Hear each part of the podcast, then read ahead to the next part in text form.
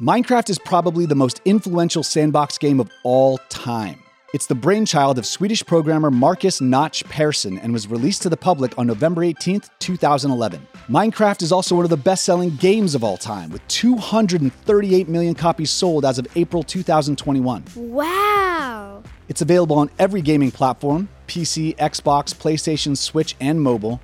And the only game with more sales is Tetris, which leads me to believe that humans are obsessed with blocks. But I think we need to go right to the source. I've got 10 news correspondent Everett who's played more Minecraft than anyone I know. Everett, can you please explain what Minecraft is? Hey, tenors! What's up, old humans? Dude! I mean, what's up, grown-ups? Everett here, and I'm just chillin'. Minecraft is a fun, creative game where the world is one giant block. In this game, you're dropped into a huge, open world with mountains, forests, caves, plains, and oceans. But it's infinite, like, it goes on forever and ever and ever and ever. But there's no specific goal or objective. The world is filled with blocks which you can destroy, remove, build, or replace. And the resources you collect help you build things. It's like you get to explore an open world with a whole bunch of Legos, and it's up to you to figure out how you want to play and what you want to build.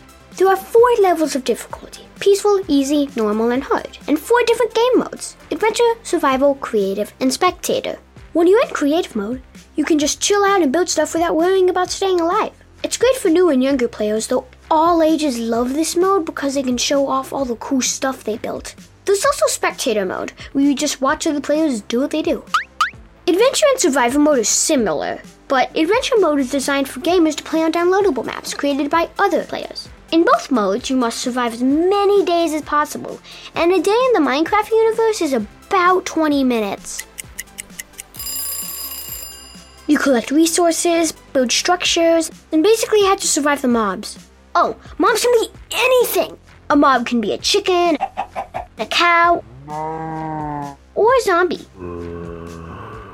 Sometimes there are hostile mobs, which means they don't like you and they attack you.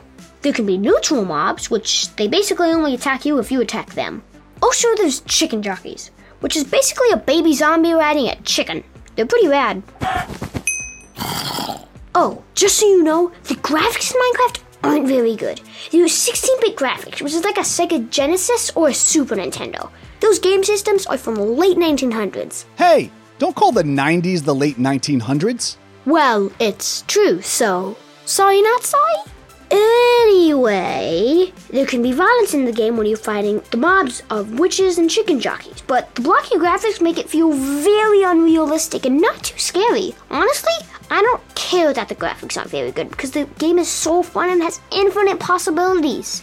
Minecraft is so popular now that it has spawned five spin off games, books, toys, merchandise, and an interactive choose your own adventure Netflix show and an upcoming feature film, which I'm really, really, really hyped about. Yes! Everett, can you please tell the grown-ups why you and the tenor should get more screen time to play Minecraft? Well, there's Minecraft Education Edition, which is where your kid can create things using math and science. You can gather elements from the periodic table, like sodium, which you can combine with TNT and make it explode underwater. So, not only is it just a fun game, but it uses real science to teach us as we play. Thank you so much, Everett. And if you're wondering if Minecraft is safe to play, our friends at Common Sense Media give it four stars and recommend it for kids ages 8 and up. And since players can create maps and environments, there is a possibility it might not be safe for kids playing multiplayer.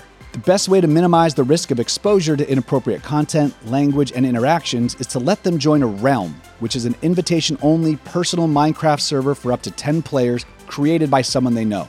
Or you can search for vetted Minecraft servers just for kids. All right, Pam, did that do the trick for you? Wow, I actually learned a lot. Thank you, Ryan and Everett.